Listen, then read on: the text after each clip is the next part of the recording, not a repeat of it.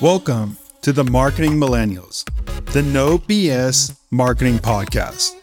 I'm Daniel Murray, and join me for unfiltered conversations with the brains behind marketing's coolest companies. The one request I tell our guests stories or it didn't happen. Get ready to turn the f up. Hey, marketing besties, and welcome back to another episode of the Marketing Hill Mash. Now, I know what you're thinking. Who's this random guy speaking? Where's Daniel? I'm Aiden. I run socials for TMM, and Daniel's sitting this episode out, and I'm filling in. But don't worry, Daniel will be back soon. Now, you're a true marketing bestie, so you know the one question we ask all of our guests What's the one marketing hill you die on? And we've had some incredible answers over the years. So I compiled some of the best marketing hills I could find, starting with this first take from Vanessa Bohns. No big deal, but Vanessa is the professor of organizational behavior at Cornell and the author of the best selling book, You Have More Influence Than You Think. And she had some incredible advice for anyone out there struggling with the art of rejection. So let's get into it. The thing I feel most confident in, where I would, I, you know, maybe it's not a hill I would die on, but it's like I would be shocked, right, if my recommendations on this didn't wind up being true or these findings didn't wind up replicating long term because my main area of research is on asking for things. And I've been doing it for over 15 years now. We've run studies where we've had our participants ask other people for things. And at this point, they've asked over 15,000 people for things. And we find this really consistent effect that, again, I would just be so surprised. Um, and I feel so confident at least coming up with recommendations from it. And so the basic effect is that people think other people are more likely to say no to them than they actually are. And we've had our participants ask strangers for favors and guess how likely they are to, you know, do them these favors, whether it's donating to charity, filling out a survey that they have to get filled out, uh, borrowing their cell phone, you know, walking them to a certain location that they pretend not to be able to find. So, all these different things, people think that, you know, people are going to be rejecting them about twice as often as they actually are when we have our participants make these requests. And interestingly, we've had them ask strangers, we've had them ask friends, we've had them ask in different ways, we've had them offer money. Like, we've done so many variations of this. And I'd say, the biggest takeaway is that people say yes more than we think. And so, on the one hand, if you need something, people are more likely to do it for you than you think, right? On the other hand, part of that is because we find that it's hard for people to say no, to like find the words. If you imagine yourself on the other side, someone comes up to you and they're like, hey, I'm in a bind. Could I borrow your cell phone? Even if you don't want to give them your phone, it's awkward and you have to come up with the words. And it's this kind of like, what do I say? So there's kind of two takeaways. Like, if you need something, people are more likely to do it for you than you think. At the same time, if you're asking someone for something that they feel uncomfortable with, they find it harder to say no to you than you think. That to me is just a really strong finding. And then the other biggest finding in that area is that this is really true face to face, but not over email. And so I think this is something that's helpful in so many ways to know is that when you talk to someone face to face, they're so much more likely to say yes than if you email them. In one study, they were 34 times more likely to say yes face to face than over email, which was just a huge effect.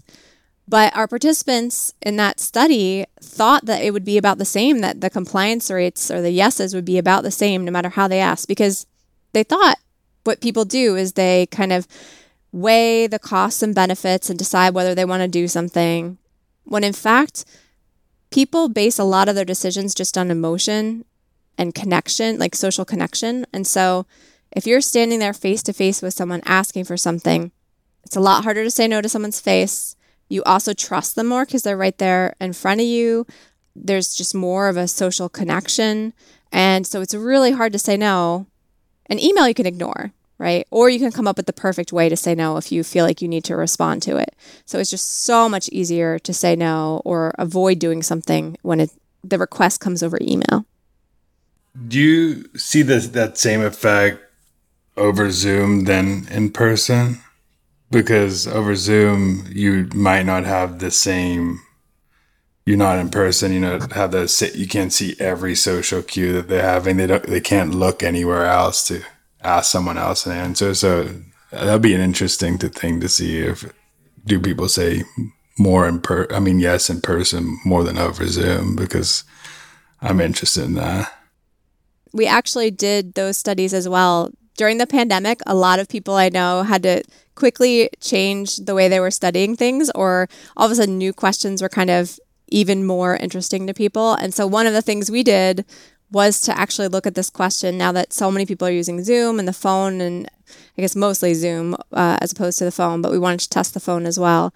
We did a couple studies where we compared face to face to Zoom to the phone to email we wanted to sort of understand what it was about each of those uh, modes of communication that might change compliance rates. So we didn't know if it was like the face to face element of Zoom, like, is that what's important? Or is it the fact that it's a synchronous uh, medium where two people are talking at the same time? And so I have to come up with my answer on the spot. So that could be the phone and Zoom, right? You ask me a question, I have to answer you right there. But with Zoom, I actually see your face, so I would have to say no to your face. So we're like, which of these things is going to be most important? So we compared all these different media, and what we found was that nothing beat face to face, just like hands down, standing in front of someone face to face is way more effective to get what you want than any other kind of medium. But if you don't have access to someone face to face, which I mean, there's plenty of times we just can't meet with someone face to face, Zoom and the phone were both just wildly better than email. So email is like the worst thing. And it's funny because when we asked people, they thought they would all be almost the same. They definitely didn't think there would be huge differences between these different types of media. And I think part of it is like we think that when we write an email, we can again be super articulate. We think that's really important. I can articulate my thoughts. I can make a really clear argument, something that like is going to clearly convince someone. But anyone who's been on the receiving end, like we don't even read emails that carefully, right? And so much of it is not about the perfectly articulated thought. It's about just a conversation and kind of just seeing where someone's coming from. And there's so many, as you said, nonverbals when you're in person, even more than over Zoom. And so we don't often realize how much of a difference it makes, but it does, in fact, seem to make a huge difference in person. I could definitely see that. I think I'm just thinking about people breaking up with people, and it's just e- people do easily do it over email because they avoid that or text. Back in the day, there's some because they avoid that human to human interaction, and it's harder to say no to someone or articulate that. But it's so much easier. And this is actually pretty interesting because I think it just gives when people are saying stop these sales events or these in-person meetups and marketing it's actually we probably need to go meet our customers still and we probably need to go talk to people face to face because we build that interaction and then also customers can come up with a ridiculous response and because even me when i'm on email i can weigh pros and cons. I haven't hours to respond. I could talk to 20 people before giving an answer Look, we all like money, but marketing isn't just about the money. It's about fixing someone else's problems. And Dale Dupree, the founder of the Sales Rebellion, explains why it's so important to fight back against the mediocrity of sales normalcy. One question I have for you too is what is a sales hill that you would die on? This one.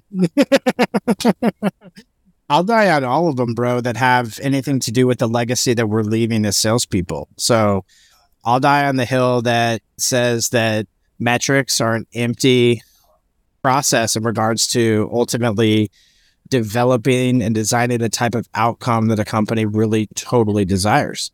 Because look, right now, I think the average across the board for most company, like if you take all the companies that are out there, talking about how they have the best sales culture, I think somewhere in the 30 to 40% is like the actual quota attainment for those people. So here you have like very metrics driven organizations preaching metrics and pretending if it, as if somehow they are God and that they're the only way to truly have success.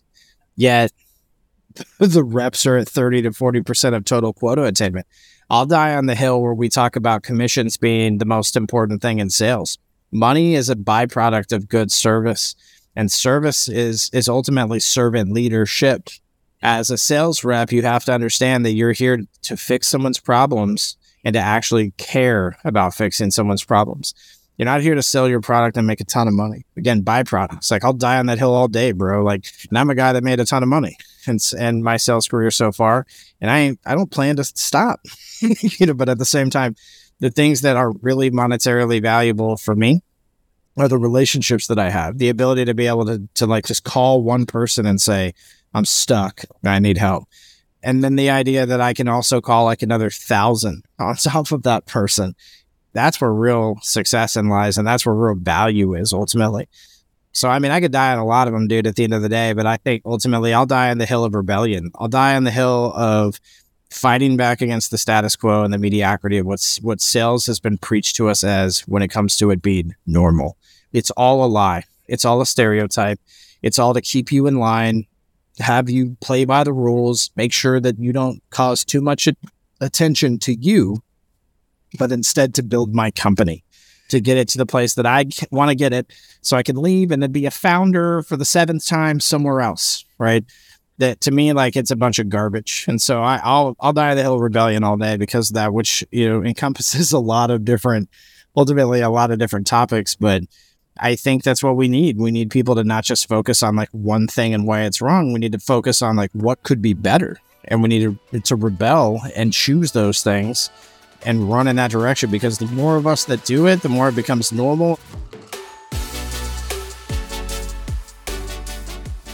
One of the best things you can do for your marketing career is to invest in the people you meet along the way.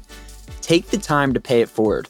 Our next marketer, Anthony Kennada, believes you need to be asking more people to get a cup of coffee or to hop on a quick Zoom call with you. I think the thing for me was I underappreciated, not underappreciated, but I've seen the fruits of investing in relationships from the earliest days of my career.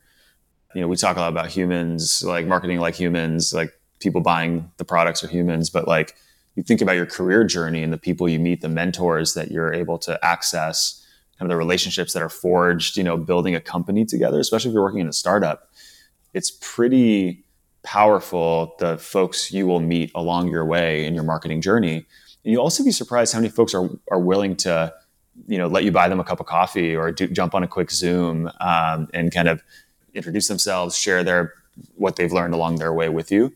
So in almost every step of my career, I couldn't have done it without the support of people that I've met along the way. So invest in the relationships keep up with them, you know, in the sense of like following up, you know, scheduling time, like make it a priority and then pay it forward. You know, you'll get to a point where you'll have folks asking you for marketing advice and you'll be on podcasts just like this and make sure that, you know, you take the call, you say yes to the meetings and you're able to share a little bit of what you've learned in your journey, you know, along with others, along for others. Yeah, that's great advice. I think I learned that from when I started and the first couple people who invited me on and then like paying it forward to like the younger marketers or the marketers who are starting to build not even younger marketers like just marketers who are just starting their journey in content creation or yeah. whoever they are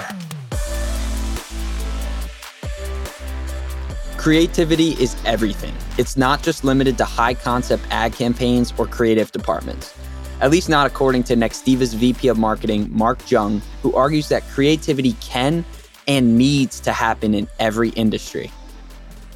One question I always ask on this podcast, and I, I, didn't ask it before, is what is a marketing hill you would die on? What's uh, something that you feel strongly about in marketing? The biggest one for me is creativity can happen in any industry, in any landscape, regardless of who you market to. I think that the biggest cop out answer I hear in marketing too many times is, oh, I'm in X industry. I sell Y product. I can't be creative. No. I think anyone can reframe in the examples we gave today how you bring creativity into the fold, how you build process within your team, how you start to think about things differently. And to my point, creativity is not wild Mr. Beast ideas and slapstick. Creativity can come in the form of elegance and subtlety, like Dove. I don't care if you're in the most regulated industry and you're at the Jet Propulsion Lab at NASA and can't speak about what you're doing. I guarantee you there are creative ways that you can bring that in. And the second level down is people say, Oh, I'm in B2B. I'm selling to chief human resource officers. If my emails and my messages don't start with Dear ma'am, I'm not getting a response you are marketing to people. I was in management consulting, and uh, one of our fields was outplacement. So, outplacement is when companies are laying off large groups of employees, specifically in the financial sector.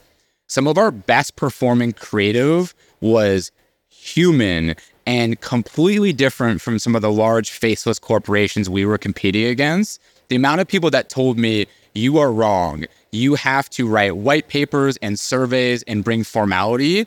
We were one of the mid sized firms, I'm in Canada, don't hold it against me, who outcompeted multi billion dollar companies and won 50% of the business in our space against companies 100 times our size. Why? Because we lean into creativity as our superpower.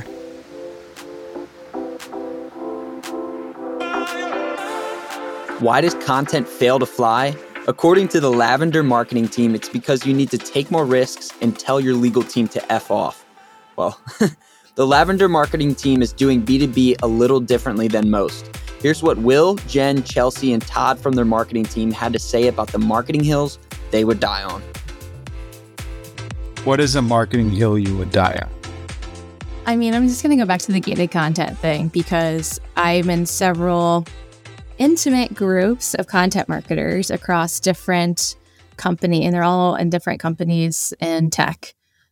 And every single one of them still gates content and every single one of them still has a hard time explaining to leadership why gating content is archaic. So i will always die on that hill. Um, i think there are hills that i maybe a year ago said I would die on. And I'm like, oh yeah, like I've actually like learned and evolved and grown and I don't feel that way anymore. And I think that's that's healthy. That's good. Um, but this is one that I have a really strong conviction on. And it is a hill I will always, I will absolutely die on that gating content. You're just not, you're doing a disservice to everyone in your audience. I understand to a certain extent.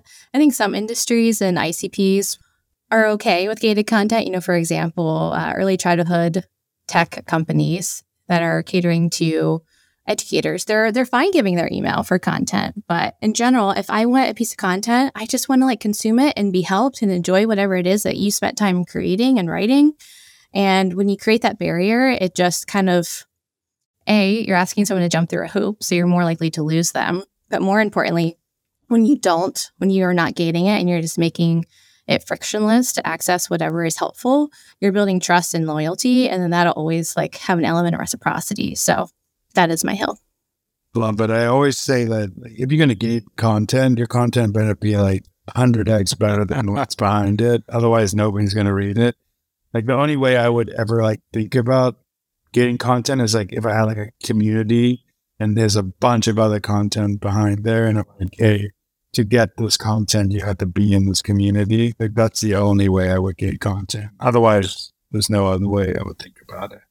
And there's other benefits when you do that too, right? There's other benefits that come along. Yeah. Well, I'll go to you. What's the marketing hill you would die? Brands can have a voice. It's not even a hill, you know, but it's like, I think people just need to take more risks, honestly. I think that's probably the, the, the hill I'll die on. Tell your legal team to F off which most companies can't, but we don't have them there. So, haha, suckers. Um, and just just lean all the way in, like go harder and be willing to take those risks because they'll pay off. And if they, do, and, and otherwise you just become this wave of mediocrity. And I don't know, I just feel like every great story, someone took a big risk along the way. You never hear these things where they played it safe. And marketers are meant to be creative. And I, I still call myself a salesperson today because I don't lose my, my sales following. But if you're not being creative, if you're not thinking outside the box, if you're not doing something that no one's ever done before, then then you're not, or at least in your space, done before, then um, you're probably playing it too safe, and no one will ever remember your name. Yeah. W- w- well, I think of you as a salesperson who knows how to do marketing. Or vice versa. I think a lot of there's a lot of examples of people who have gone either direction, and as often top performers either way because they understand the whole journey of a customer, right? Which is where a lot of people fall short. Yeah. Um, plus one on risk. It's more risky to be risk averse. Yeah, so that's a good way. I like that. Yeah. Jen, I'll go to you. What's the hill you die out? Don't make all of your marketing geared at the decision maker. Don't do it. Right. We, I think it's so, so tempting to just be like, oh, let's talk, let's message to them. Um, I think today I spent a lot of time talking about how consensus buying is just the norm now for most organizations. And if you're only messaging to the top, you're missing a huge opportunity to connect with people at the middle and the bottom who ultimately will have a say in the decision to buy or not buy from you. I love Todd's content on this. Um, love Todd's content on this because I think far too often you see the like the content, the message is always geared to the person who carries the budget. Imagine if you have people that are really passionately advocating for you upwards to that person, it makes a difference. Um, so that would be my hill. Yeah, it's also like a lot of people geared to like the decision maker versus like the person who actually is going to use the content in the day to day and use the product on the day to day basis, which just just blows my mind because first of all, the decision maker doesn't really doesn't really care most of the time. It's like of all they just signing a piece of paper that says, "Yes, is it going to make your job better?" Yeah, okay, let's let's let's let's do it. Unless like the decision maker is the person using the product, yeah, that's a different story. But um, but I love that. I think I also think you need to go beyond this little group of people that you think. That's why even like recommendation for like paid advertising is like don't just be like target CFOs, like target everybody in that that company that you're trying to co- like go after. Um, so plus one on that. Todd, I'm gonna go to to you. You're killing me, Jen. You're killing me. I know you're better. Just say it better than I did. You know, I'm gonna- I'm gonna I'm gonna add on that because that's that's kind of the direction I was going to. Um, I think the the hill is that your content needs to have like a defined purpose. Um, this is this is something I came to in the in the same like experimentation I did with with those meetings was the the first question I would always ask people was like because these meetings were about like getting on TikTok my first question was like, okay, why do you want to create video on TikTok? Or why do you want to create entertaining video? And the purpose they always gave me was uh, I want to increase brand awareness or I want to create more inbound. Okay. You know, How many requests. times have you heard a company like, talk about those- SEO Those like it's the same thing as a like blog? you can't you can't say it's like not. okay, I want more brand is awareness. This is thing, this is like a, and it's a tactic, thing to do that. Like but not a the only that's a tactic um, for improving your online of having a good visibility. purpose. So like the way that the I look at it is hill from going the back to what Jen co-founders said, of like, Beam any Content, content should have one Brooklyn of three Nash, purposes. So like and one Sam Himbry is it's going to be like one trying to I would change totally the die on mindset Here's what they have to say somebody. about SEO. So like that's like your top-down strategic narrative type of content, trying to think about change the way you think about things. Step down from that, call it I call it middle out implementation. That's like the how-to content. So like if I am successful in changing the way you think about this thing and you accept that and push it down into your company, like the people that have to execute on it, they can't get that from like the strategy conversation. So like now we come one step below and it's like, how do we implement that stuff? And then the final one, which is like everybody ignores, which is like, I think why Lavender to this point has been so successful is that evangelism piece. So like evangelizing the end users of your product that, you know, they they're not necessarily making the decision, but like what I say the the goal of like evangelism content, which like Will Aiken's really good at, Lavender Joe, like that's the type of like entertaining content that I'm talking about. What it does is like it it makes the people that use your product love it that much more and it makes the people that don't use your product want to use it. Whether they're decision maker or not, they're still wanting to use it and they can sell it internally. So, like, from a purpose, long story short, whatever you're creating, you need to define the purpose for that piece of content before you go down the path of creating it.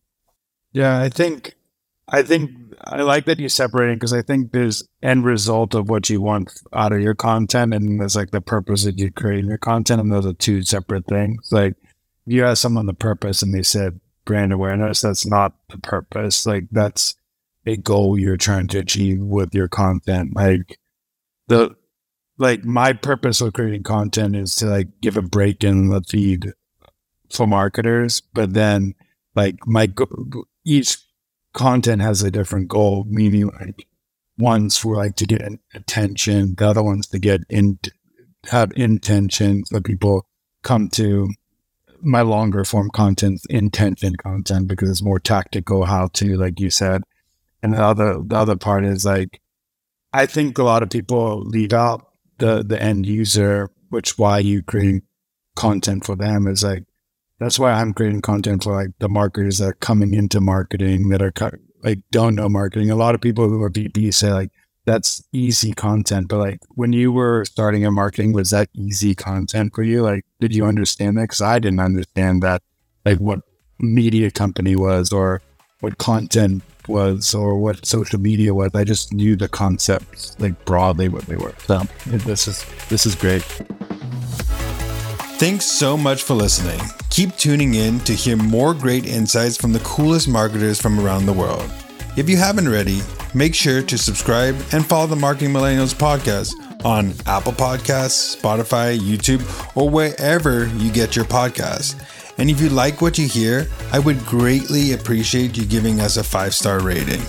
It helps bring more marketers into our community.